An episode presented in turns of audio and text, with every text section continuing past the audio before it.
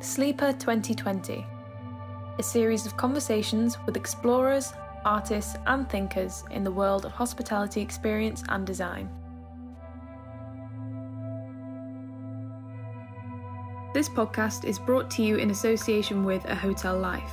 It features Ben Pundole in conversation with Ian Schrager and was originally recorded on Friday, the 17th of April. Ian, it's such a, a pleasure and an honour. You need absolutely no introduction whatsoever. Are you uh, you staying you staying healthy and well? What's your current personal situation? Uh, you know, I'm with my family, and you know, we're waiting this out and wait till we uh, come out the other side. Very unfortunate. I've never been to anything like this before, but I'm uh, quite certain that uh, we will get through it. We will get our lives back, and uh, things will return to normal. Hotels are closed. So how, how are things? How are things professionally? That's a broad question, but but how are things?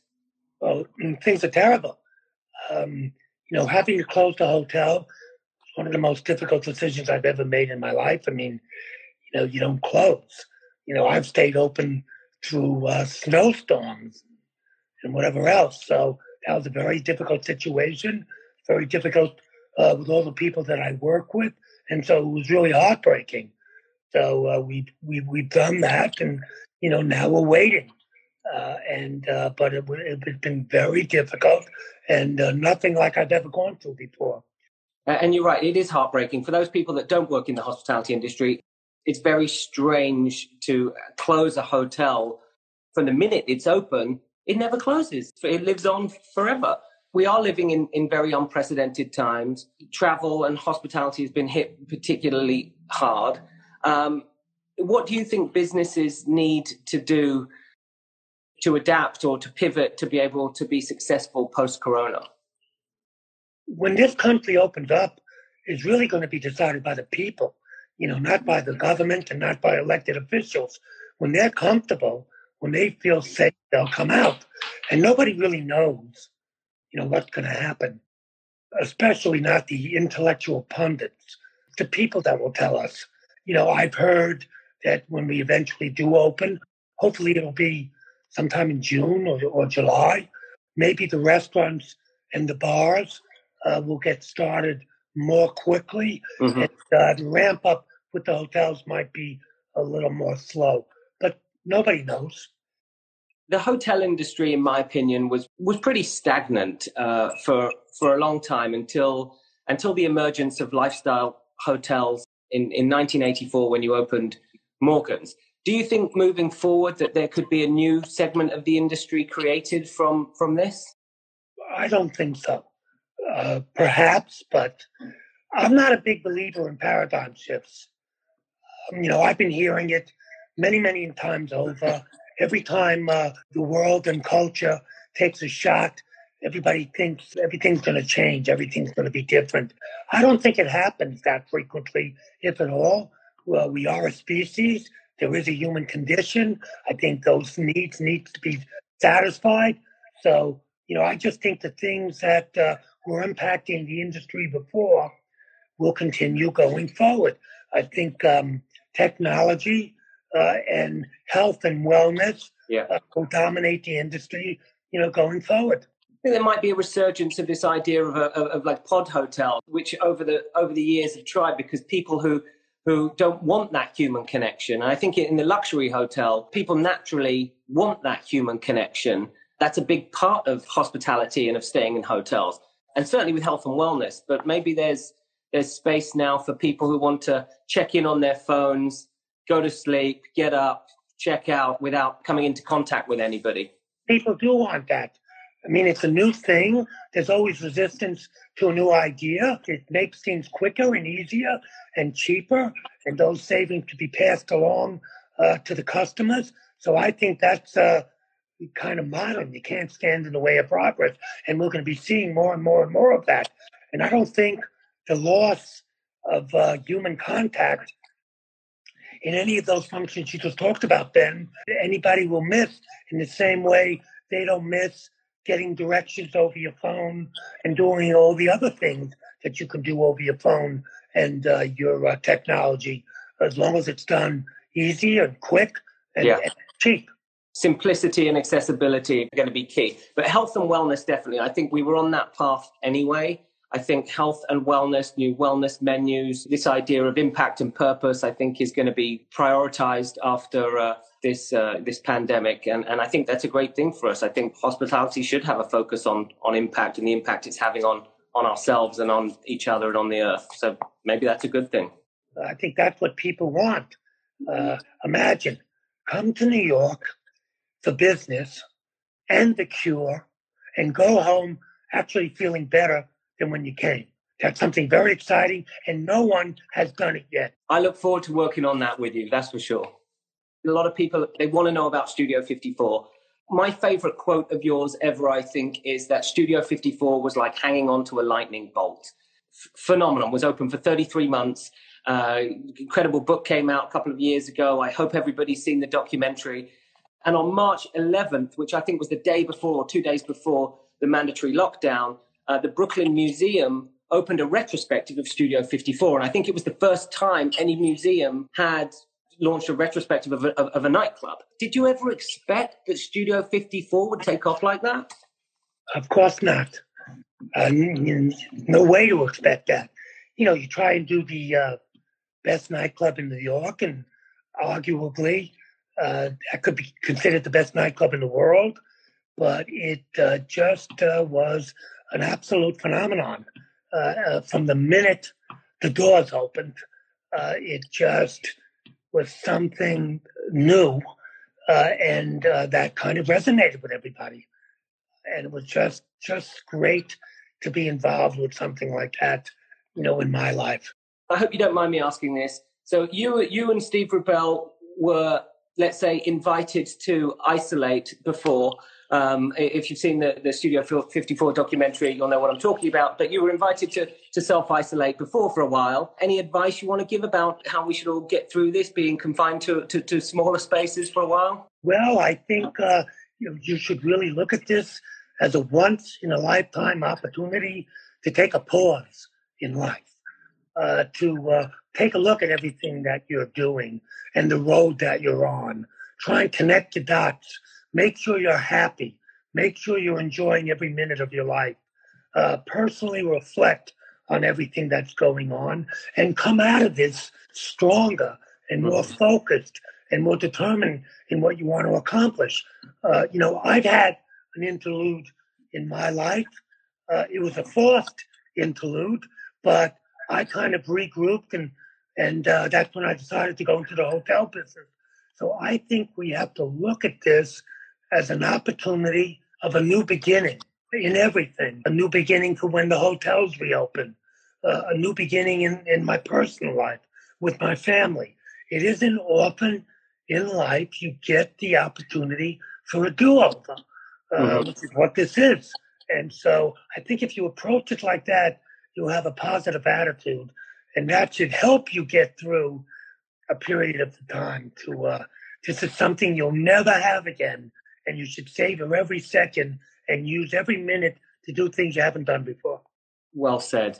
For those that don't know i've worked for ian for, for, for over 20 years now. We've managed to continually celebrate diversity in everything we do in the restaurants the bars the clubs the hotels and, and i think that's such an important piece of, of, of who we are and what we do and it's something that makes me uh, very very proud. You know, Ben, I often think about that time uh, when we opened up the Times Square edition and uh, the uh, opening night of the Paradise Club. Uh, we had Diana Ross and uh, the House of Yes uh, and Nile Rodgers. And um, the crowd that was there, it was packed, was just going crazy. And mm-hmm. everybody was having such a fun time there was an electricity in the air. And you and I happened to spot each other uh, across the room, and we both came out with this smile about, look at that, man. No words were spoken, but I understood that joy you were feeling because I was feeling the same joy about it. And um, I have to feel that every night in the studio. That's why you do it. Uh, you know, and that's why I still do it uh, you, to, to experience that joy, that exhilaration, you know, that people are really enjoying it. You've historically worked with the best architects, designers, chefs, nightlife, bar people. How do you make your decisions about who you want to work with? You know, when I see uh, somebody's work, uh, you know, I get a reaction, a response, a visceral response, an emotional response. I just instinctively feel, you know, uh, it's the right thing, it's the right person. Thank God, I, you know, uh, I haven't made a mistake yet. Uh, but it's just completely instinctive. It's not an intellectual uh, uh, decision. It's not uh, based upon analysis or, or, the paralysis that comes with analysis. Oh, yeah. It's just an instinctive feeling that this is right for this place and, and for this time. And it's part of the fun I have in doing it, you know, putting in, you know, the various pieces of the puzzle together uh, to make uh, a kind of uh, new thing. It's uh, same thing I saw in you uh, back in London. Uh, I knew you were special, and same criteria. Thank you, Ian. That's that, that's very very kind. Thank you, Ben. Wouldn't say it if I didn't mean it. I'm very aware of that, so thank you. Really means a lot. What's your proudest moment? Do you have a proudest moment? I'm sure there are many. Uh, my proudest moment uh, was um, when all my kids, each one of my kids were born. Uh, and uh, when you have your kids, which may be soon, I don't know, you'll understand what I'm saying. Mm-hmm. Uh, you know, that beats, uh, beats everything. nothing like it. Everything else pales by comparison. I used to consider every project I did, you know, my kids too. Uh, they were all my kids. I didn't like one better than the other. I love them all. Uh, but now that I have uh, five kids, uh, I can't call my projects my kids anymore. So, okay, that's it. That's your proudest moment. So, uh, you know, any regrets? One regret uh, was the debacle that happened around studio. Obviously, that has to be a, a regret in my life, and the second regret might seem a little frivolous. That opportunity, I had an opportunity to buy the house uh, next door, uh, and I didn't.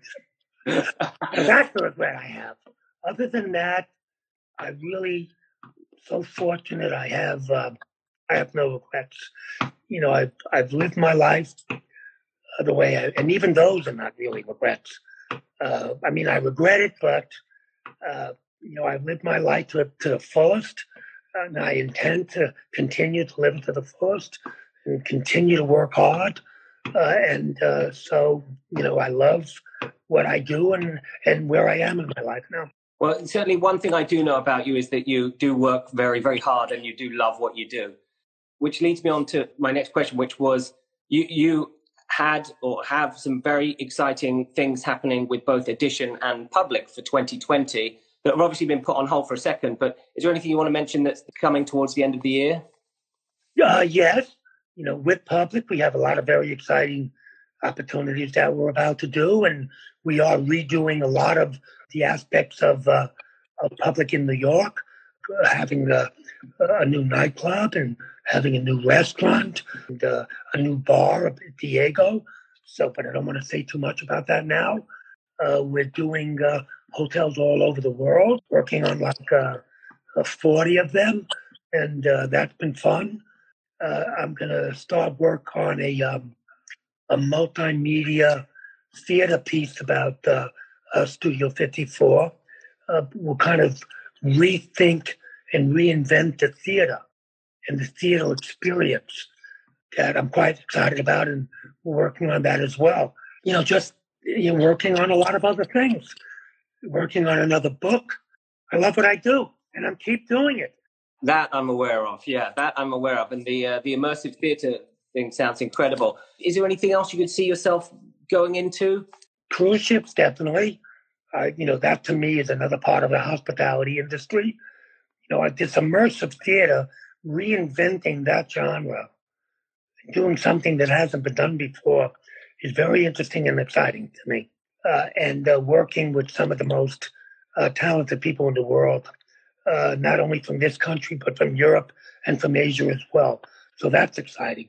I also love this idea of micro apartments, you know, providing good living spaces mm-hmm. at very, very affordable prices or affordable rent, which I mm-hmm. think can uh, deal with uh, living issues that we're having in, in cities like New York and other cities around the world. So that's also of interest to me.